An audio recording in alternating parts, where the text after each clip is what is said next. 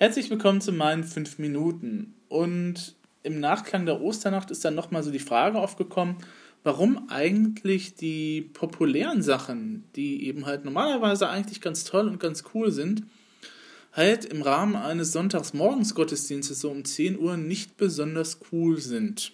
Oder warum die eben halt uncool sind. Das hängt, denke ich jetzt persönlich, ist ja auch nur meine Meinung hier, dürft auch gerne nochmal einen Call-in reinreichen, wenn ihr das anders seht. Das ist, denke ich, ähm, an zwei Dingen eben halt festzumachen, warum die Sachen so uncool wirken. Einerseits hat es mit der Aufführungssituation zu tun. Andererseits hat es mit dem zu tun, der dann eben halt tatsächlich an den Tasten sitzt, also dem Organisten oder dem Kirchenmusiker. Wenn wir uns das jetzt nochmal vor kurz vergegenwärtigen, wie so ein Sonntagmorgen-Gottesdienst eben halt aussieht, ähm, man geht dann eben halt hin. Als Konfirmand muss man ja meistens sowieso dahin gehen und dann geht man gequält ein bisschen hin, dass man da jetzt eine Stunde halt sitzen muss. Dann ist dieser Gottesdienst eben halt sehr besonders strukturiert. Es gibt sowas, was sich Liturgie nennt und Leute stehen auf einmal auf und setzen sich hin. Ähm, man ist am Sonntagmorgen um die Zeit noch nicht so ganz auf ähm, wunderbare Freude eben halt eingestellt. Ähm, dementsprechend sind dann auch die Gesichter der Gottesdienstbesucher meistens zu diesem Zeitpunkt. Ähm, dann ähm, ist natürlich auch so die Art und Weise, wie dann eben halt ähm, ja, eben halt gesungen wird, dann auch nochmal vielleicht ein bisschen sehr seltsam. Ähm, man sitzt dann in einem vielleicht einigermaßen warmen Raum. Vielleicht sitzt man in einer modernen Kirche, wo es halt einigermaßen bunte Fenster gibt oder wo dann eben halt nochmal ein bisschen Stimmung durch den, die Umgebung eben halt gemacht wird.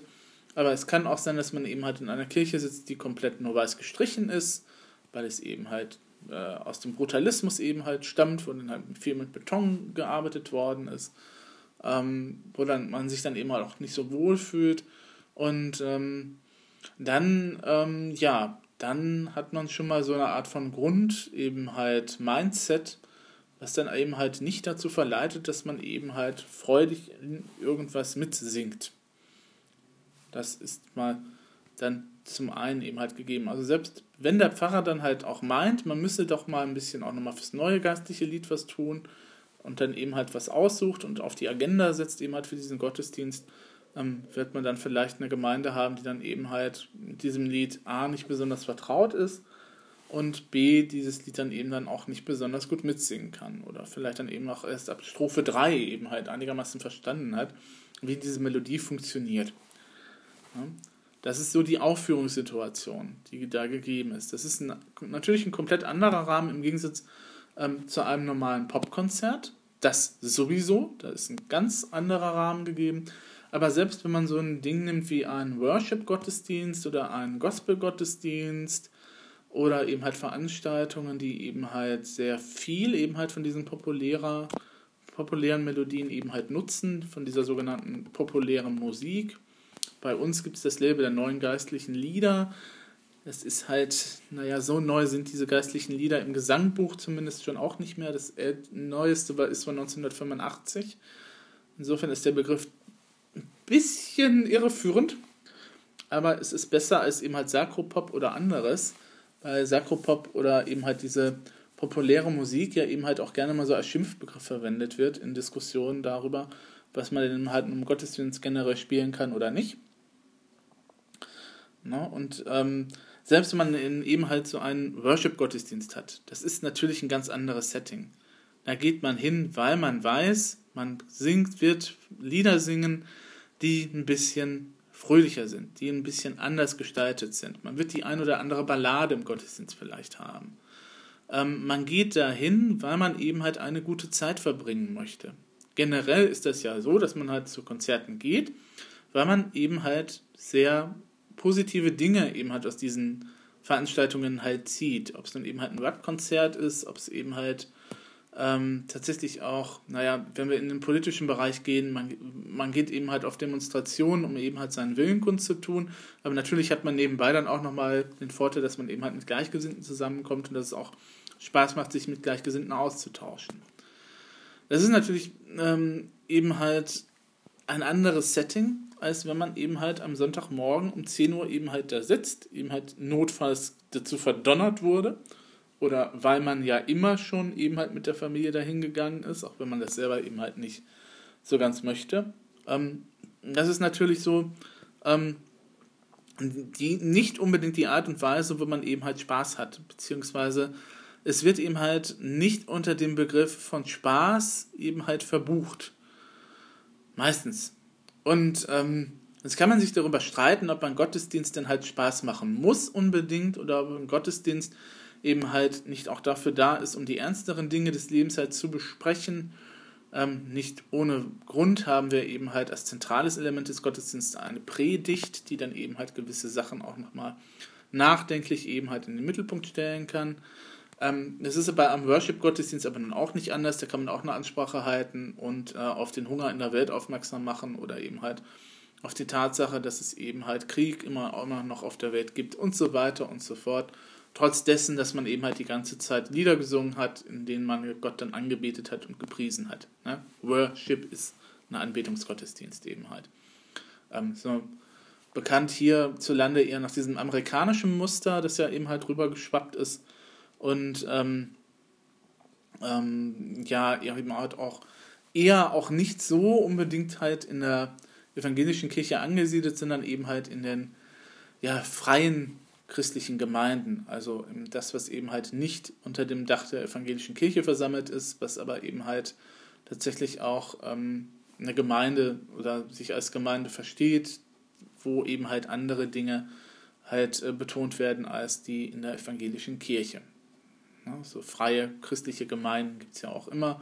Und ähm, Leute, die solche Gottesdienste besucht haben, die berichten dann immer ganz freudestrahlend davon, wie nett und wie spontan und wie warm und wie emotional das doch alles ist.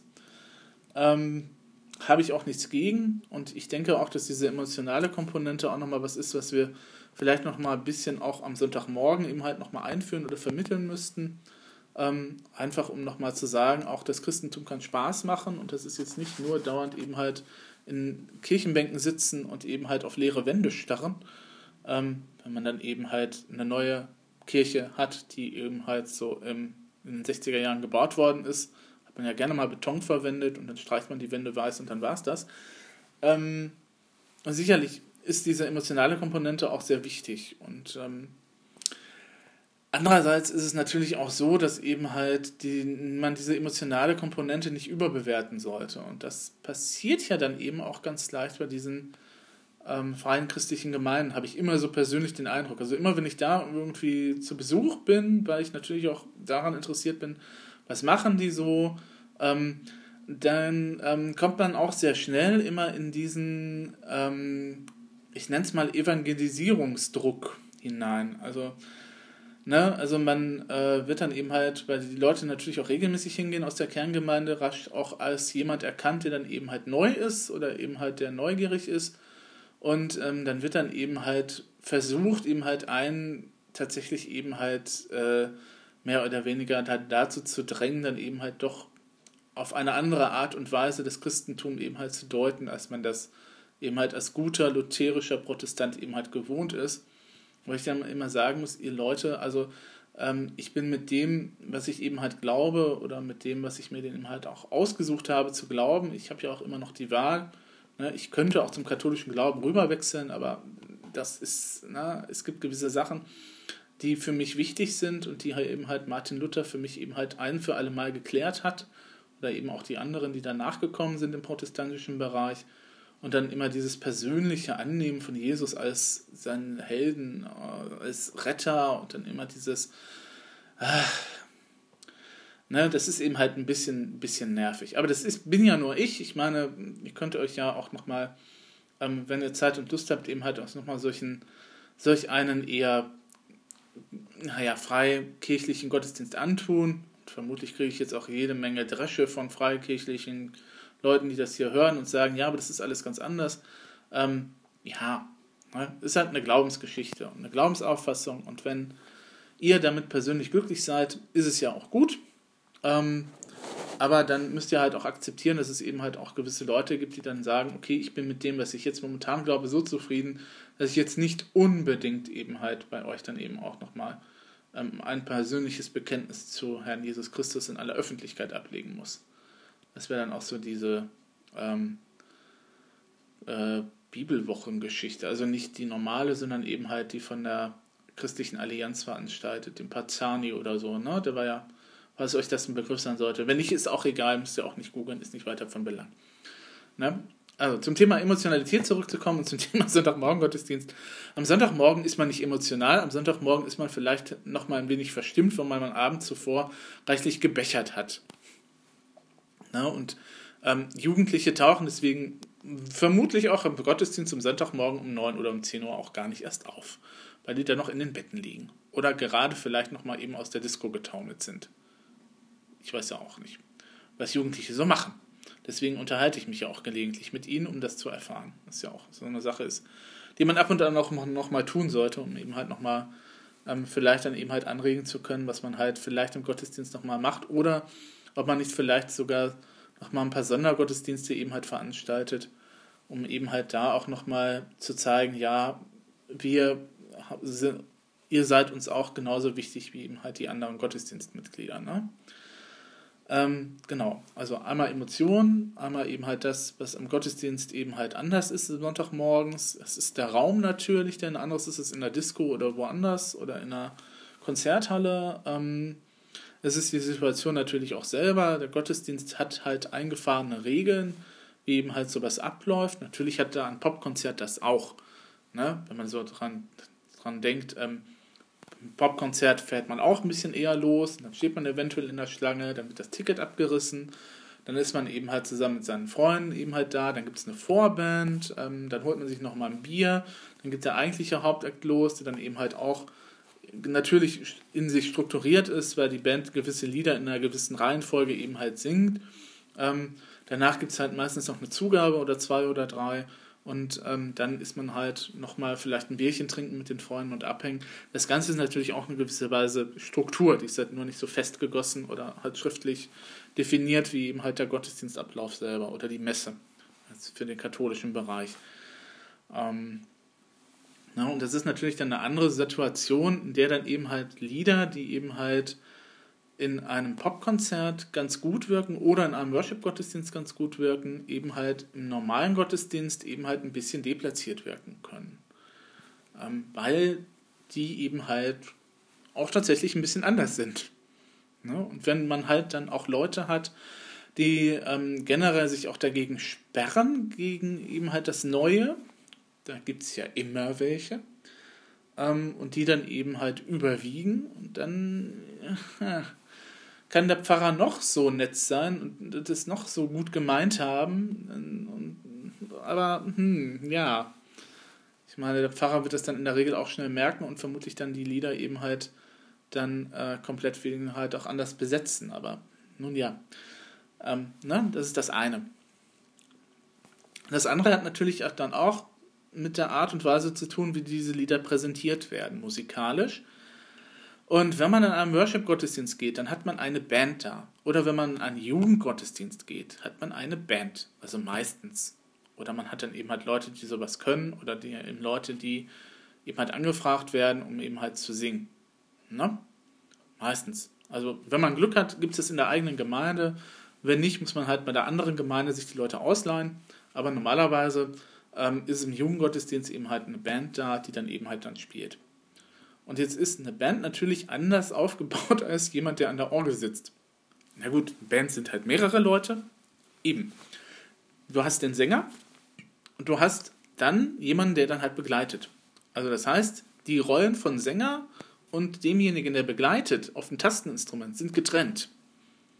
Das kannst du im Gottesdienst natürlich ein bisschen machen und ähm, es gibt ja im katholischen Gottesdienst die äh, Tradition, Psalmen zu singen, wo der Organist eben halt tatsächlich ein Mikrofon eben halt an der Orgel hat und dann eben halt vorsingt und dann begleitet und dann nochmal äh, gewisse andere Dinge macht. Ähm, die hat man aber nicht immer. Und ähm, es ist auch nicht üblich, dass der Organist eben halt mitsingt. Das ist nicht üblich. Also man kann das für sich selber machen und das würde ich auch jedem empfehlen, weil man dann halt einigermaßen das, äh, die Geschwindigkeit des Chorals dann eben halt halt klar hat. Also, na, also ich merke dann auch selber, wenn ich zu langsam mitsinge, dann ist der Choral eben halt langsamer. Ähm, aber es ist nicht so, dass es eben halt bewusst eine Tradition gibt, eben halt ähm, im normalen Gottesdienst die Melodie eben halt vor zu singen, eben halt als Organist und gleichzeitig zu begleiten. Bei der Band ist das ja kein Problem. Da hast du den Sänger, der kann, kann den Text auswendig, der kann die Melodie auswendig und du hast dann eben halt denjenigen, der an den Tasten sitzt am Keyboard. Der dann auch die Freiheit hat, natürlich die Melodie mal nicht mitspielen zu müssen, die der Sänger singt, sondern eben halt seine eigene darauf abgestimmte Begleitung zu machen oder eben halt darauf zu improvisieren nach den Akkorden, die eben halt da sind. Ja, das ist ja im Jazz auch so gang und gäbe zum Beispiel. Diese Situation hat man aber normalerweise im Sonntagmorgen-Gottesdienst nicht. Da ist die Personalunion. Da bist du eben halt das Organist, eben halt da. Und die Aufgabe des Organisten ist eben halt meistens so verstanden, dass du an der Orgel tatsächlich auch die Melodie mitführst dass die Melodie deutlich erkennbar ist, damit die Gemeinde diese Melodie mitsingen kann. Das heißt, du kannst zwar, ich meine, es gibt sicherlich auch Gemeinden, in denen das gehandhabt wird, aber in der Regel ähm, kannst du eben halt ähm, zwar versuchen, dann eben halt auch nochmal mitzusingen oder am Mikrofon, aber das musst du eben halt vielleicht auch nochmal ein bisschen mit der Gemeinde abstimmen, beziehungsweise ähm, du musst dann natürlich auch ähm, dich darauf konzentrieren, dass du den Text richtig singst und du musst dann halt die Begleitung richtig singen können oder richtig spielen können natürlich. Und ähm, das sind so halt so Dinge, die eben halt nicht jedem Organisten gegeben sind.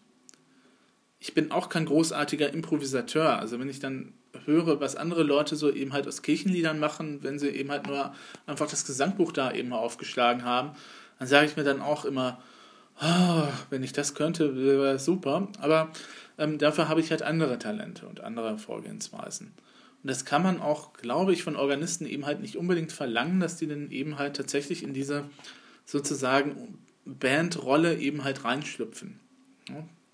Wer eben halt generell schon in einer Popband war oder wer eben halt schon generell Erfahrungen in dem Bereich hat, der wird diese natürlich auch bei der Begleitung eines neuen geistlichen Liedes mitnehmen. Und es wird ja auch gelehrt. Also es gibt ja auch Pattern, Beispiele und etliche Stunden eben halt. Sie ist tatsächlich, glaube ich, mittlerweile auch in der C-Ausbildung bei den Evangelien vorgesehen, weil ich kann immer nur für die katholische Seite sprechen. Ähm, da ist es mit fest verankert im zweiten Jahr, dass man eben halt tatsächlich permanent dann eben halt diese Stunde hat. Begleitung, neues geistliches Lied.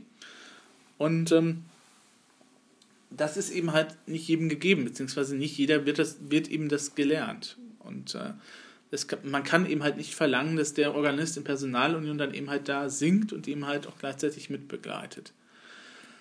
Ähm, beim Jugendgottesdienst, beim Worship-Gottesdienst ist das eben tatsächlich eben halt eine andere Geschichte. Unterschneidet sich eben halt dieser zweite Grund mit dem ersten. Also schneidet sich eben halt das, was eben halt die Person kann, die eben halt an der Orgel sitzt, mit dem, was eben halt die Aufführungssituation ist. Ähm, es ist natürlich jetzt ähm, so, dass es Leute gibt, die eben halt auch beides können. Und es ist auch natürlich so, dass es eben halt vermehrt ähm, in der Kirche halt diesen Gedanken gibt, dass man ja durchaus auch Fachleute haben muss, um diesen populären Musikbereich abzudecken. Also es gibt extra Ausbildungen dafür. Es gibt ein Studium sogar an, an der Popakademie in Witten für den evangelischen Bereich hier im hier im Ruhrgebiet. Ähm, seit Jahren gibt es das in der Nordkirche als eigene Berufsbezeichnung oder als eigene spezielle Ausbildung. Äh, die Katholiken im Bistum Essen ähm, haben seit letztem Jahr zwei Popkantoren angestellt, die da in diesem Bereich tätig sind und so weiter und so fort. Aber jetzt kann man natürlich nicht davon ausgehen, dass man halt diese besonderen Leute immer für den eigenen Gottesdienst hat. Na? Und deswegen kann es dann sein, dass derjenige einfach überfordert ist, der an der Orgel ist. Der ist dann einfach damit überfordert, dieses Lied zu begleiten. Und es gibt nicht für jedes neue geistliche Lied einen kompletten vierstimmigen Satz, den man irgendwo eben halt sich besorgen kann. Es gibt für Ihr seid der Hoffnung Gesicht vom Thomas Lauerbach und dem Herrn Quast gibt es einfach keinen vierstimmigen Satz. Da gibt es nur die Melodie und da gibt es die Akkorde drüber. für einige Sachen, die schon länger eingespielt sind, wie Möge die Straße oder im Lande der Knechtschaft ähm, oder ähm, ja, Komm Herr, segne uns ist ja tatsächlich auch ein neues geistliches Lied. Ne? Ähm, dafür gibt es natürlich dann auch schon unzählige Choralsätze, die man vierstimmig halt spielen kann. Wie gut die dann sind, ist dann nochmal eine andere Frage. Ne? Zu, wir machen uns auf dem Weg, auch nochmal so ein ähm, Quast-Laublied, Questlaublied, also das sind die beiden Sachen, die eben halt, ne, Thomas Quest und der Laub, Bach, Laub, Laublauch, egal. Also das sind diejenigen, die die Sachen schreiben. Ähm, gibt zum Beispiel auch keines, obwohl dieses Lied ganz populär eben halt geworden ist im Laufe der Zeit. Ne? Wir machen uns auf den Weg, da gibt es keinen vierstimmigen Satz zu. Ähm, na gut, ich habe vor Urzeiten mal einen geschrieben, aber auch nur, weil ich das äh, nicht vom Blatt begleiten wollte. Gut, aber selbst dann ähm, muss das ja nicht heißen, dass dieser Satz wirklich gut ist. Müsste ich auch nochmal drüber gehen. Gute Gelegenheit mache ich vielleicht mal demnächst. Ähm, wie gesagt, und dann ist natürlich auch die Fähigkeit, eben halt nach diesen Akkorden eben halt zu begleiten, eben halt auch eine, die man eben halt lernen muss. Und da kann man eben halt gut drin sein, man kann halt auch schlecht drin sein wie das halt immer so ist. Ne? Ich kann ja auch bei einer ganz normalen Orgelbegleitung eben halt ein gutes Resultat abliefern oder halt ein schlechtes oder ein mittelmäßiges. Ne? Über das Mittelmäßige wird eben halt wenig gesprochen. Meistens kriegt man ja Feedback, wenn es eben halt gut war, sehr gut war oder wenn es dann eben halt nicht funktioniert hat, aus welchen Gründen auch immer. Was aber dann auch okay ist, weil man dann ja selber nochmal gucken kann, was man eben halt dann macht. Ähm, ja, was ist denn so als Abschluss des Ganzen eben halt zu sagen? Ne? Ähm, kann man an dieser Situation irgendwas ändern? Kann man diese Lieder irgendwie cooler im normalen Gottesdienst machen? Hm, schwierig. Ich glaube, da gibt es nicht die Standardantwort. Und ich glaube, auch selbst wenn, würde ich die nicht geben können. Ähm, es hat sehr viel eben halt zu tun mit diesem Begriff der Zielgruppe. Also es hat wirklich damit zu tun, ähm, für wen ich eben halt Musik mache. Ähm, generell sollte man eben halt tatsächlich auch bemüht sein, aus dem vollen Portfolio, das wir als Kirchenmusiker haben, auch eben halt Sachen der Gemeinde zu präsentieren. Ähm, selbst wenn es dann eben halt nicht unbedingt immer ein neues geistliches Lied ist, das der Pfarrer ausgesucht hat, ähm, bin ich auch, bin ich aber der Meinung, dass man durchaus auch nochmal Sachen vorstellen muss und vorstellen sollte. Ähm, vielleicht gefällt es der Gemeinde ja im Endeffekt dann doch, wenn man es halt nur lange genug irgendwie einfließen lässt. Und sei es nur, wenn man eben halt als Abendmahlsmusikuntermalung tatsächlich mal die ein oder andere Strophe eben halt konsequent durchspielt oder mal ein bisschen halt drüber improvisiert oder eben halt vielleicht auch nochmal tatsächlich irgendwie einen Satz dazu findet, der dann eben halt nochmal ein bisschen die Begleitung dann halt hat. Ähm, und wenn es dann eben auch noch eine oder zwei Strophen ist und man eben halt was anderes dann anschließt, ähm, das ist ja alles machbar. So kann man eben halt auch Sachen nochmal ranschmuggeln oder wenn man das das Vorspiel macht oder Nachspiel macht, ähm, denke ich, ist man eben halt dann auch ein bisschen eben halt da, um zu sagen, also es gibt nicht nur eben halt das, was wir unter der klassischen Kirchenmusik verstehen, es gibt auch nochmal Sachen jenseits davon. Ganz abgesehen davon, dass wir auch nochmal Sachen haben, die in der sogenannten neuen Musik eben halt verantwortet sind. Und das ist dann halt im normalen Gottesdienst tatsächlich äh, ganz außen vor, weil das ja teilweise sehr experimentelle Musik ist, teilweise auch Sachen, die tatsächlich total unharmonisch sind. Ähm, was fängt ja schon mit Messian an? Na? Also wenn ihr den nicht kennen solltet, so mal ein bisschen reinhören, der ja ähm, Musik gemacht hat, die teilweise eben halt sehr harmonisch ist, oder, aber teilweise eben halt auch ein bisschen schräg liegt. Und ähm, die neue Musik eben halt komplett in den Gottesdienst einzubinden, das wäre eben halt, glaube ich, nicht machbar. Ne? Aber diese sogenannte populäre Musik, da haben wir es nochmal abgegrenzt von der neuen Musik als Begriff, ähm, ist natürlich auch etwas, das man eben halt tatsächlich in die Gemeinde einbringen kann. Ähm, wenn man eben halt tatsächlich eben halt dann merkt, okay, ich komme hier irgendwie nicht weiter, möchte das aber trotzdem spielen, ähm, dann muss man eben halt nochmal gucken, Mittel und Wege finden, um das irgendwie vielleicht jenseits der Gemeinde eben halt nochmal auszuleben. Dann ist das halt so. Es gibt Gemeinden, die sind sehr konservativ, es gibt Gemeinden, die sind halt liberaler, Es gibt halt Gemeinden, äh, in denen man äh, Sachen aus Musicals als Beispiel spielen kann. Oder es gibt Gemeinden, wo du halt tatsächlich nur einen Flügel hast und dann tatsächlich auch nochmal andere Möglichkeiten hast, ne, was mit der Tonerzeugung zusammenhängt. Ähm, Luftinstrument, ne, Orgel und Seiteninstrument, Klavier, was dann eben halt nochmal andere Sachen hat und andere Möglichkeiten hat.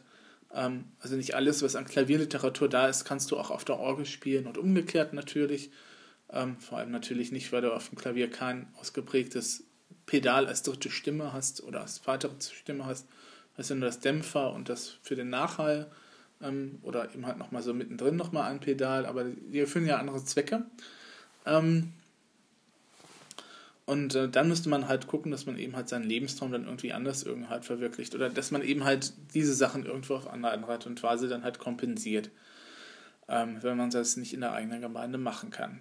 Ähm, ob man jetzt zwingend tatsächlich dann eben halt sowas macht und ob man dann eben halt den Kampf des guten Musikgeschmacks eben halt kämpfen muss, ist dann auch so die Frage. Also wie gesagt, ich halte es für falsch, wenn man solche Sachen wenigstens nicht mal der Gemeinde vorstellt oder mal zu Gehör bringt, in welchem Rahmen auch immer. Ähm, aber ob man dann unbedingt wirklich dann eben halt komplett nur eben halt die populäre Musik eben halt spielen soll oder ob man eben halt komplett nur eben halt auf der Seite der klassischen Musik bleiben soll, klassischen Kirchenmusik bleiben soll. Ich denke, die gute Mischung macht's, wie immer halt im Leben.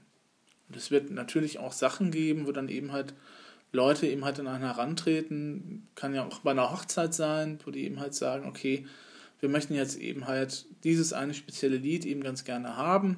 Wenn der Pfarrer dann halt sagt, okay, also Text und Melodie sind noch mit den kirchlichen Gepflogenheiten vereinbar. Es gibt ja manche Sachen, die kannst du auch nicht spielen. Ähm, und dann äh, ist es tatsächlich einigermaßen eben halt so, dass man dann eben halt dann auch ab und an eben halt diesen populärmusikalischen Bereich dann eben halt auch machen muss. Auch wenn die eigene Gemeinde das eben nicht, nicht so gerne hat. Aber wie gesagt, schwierige, es ist eben halt ein bisschen, ein bisschen schwierig, beziehungsweise eigentlich wollte ich ja sagen, was, wo, was war doch mal der eigentliche Punkt? Der eigentliche Punkt war die Mischung, genau. Der eigentliche Punkt war die Mischung, die es dann halt ausmacht. Und äh, wenn man dann halt eine gute Mischung hat und einigermaßen auch sicher ist im Begleiten, dann kann man ja eben halt auch noch mal gucken, wie man das Ganze halt regelt. Aber es gibt eben halt nicht die Regel, es gibt nicht die eben halt Lösung eben halt für Probleme, weil das ja immer von Gemeinde zu Gemeinde anders ist. Ist ja auch im Leben auch so, dass die eine Lösung nicht unbedingt für das nächste Problem passt, sondern immer halt nur für das Problem, das man momentan hat. Manchmal kann man da gewisse Dinge verallgemeinern, aber in der Regel ist es ja dann auch so. Ja, so. Beim nächsten Podcast wird es allerdings wieder irgendwie anders um andere Themen gehen als nur um Kirchenmusik. Aber das war noch so mal im Nachklang eben halt auch nochmal zur Osternacht. Und auch nochmal eben halt so in Hinsicht dessen darauf, dass wir dann auch für meine, dass ich dann auch für meine Gemeinde auch nochmal bestimmte Dinge vielleicht anregen möchte. Ähm, nachdem wir jetzt die Kirche neu eröffnet haben, die renoviert worden war. Ähm, es ist ja tatsächlich so, dass so eine gewisse Art von ähm, Neuaufbruch da ist, beziehungsweise dass man auch gewisse Sachen nochmal eben halt neu verhandeln kann oder gewisse Sachen nochmal neu anregen kann und ähm, wo man eben halt auch nochmal mit den Leuten eben halt von der Jugendarbeit zusammensitzt und fragt, was die eben halt machen oder mit den Leuten, die dann eben halt ähm, die Frauenhilfe betreuen und so weiter und so fort. Das ist dann eben halt so, dass man dann eben halt auch nochmal gucken muss, was man dann eben halt in neuen Ideen und neuen Sachen eben halt auch ausprobieren kann.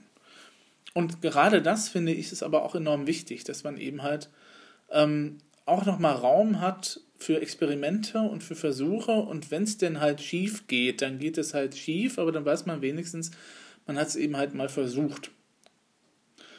Ne?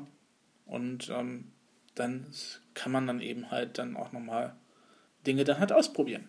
Ja, dafür sind wir ja dann auch da. Dafür werden wir auch mit bezahlt. Zum Ausprobieren und zum Gucken und zum Forschen. Ich glaube, wenn man das eben halt nochmal ein bisschen dann ähm, macht, dann hat man auch am Beruf wesentlich mehr Freude, als wenn man das dann eben halt nicht so konsequent macht.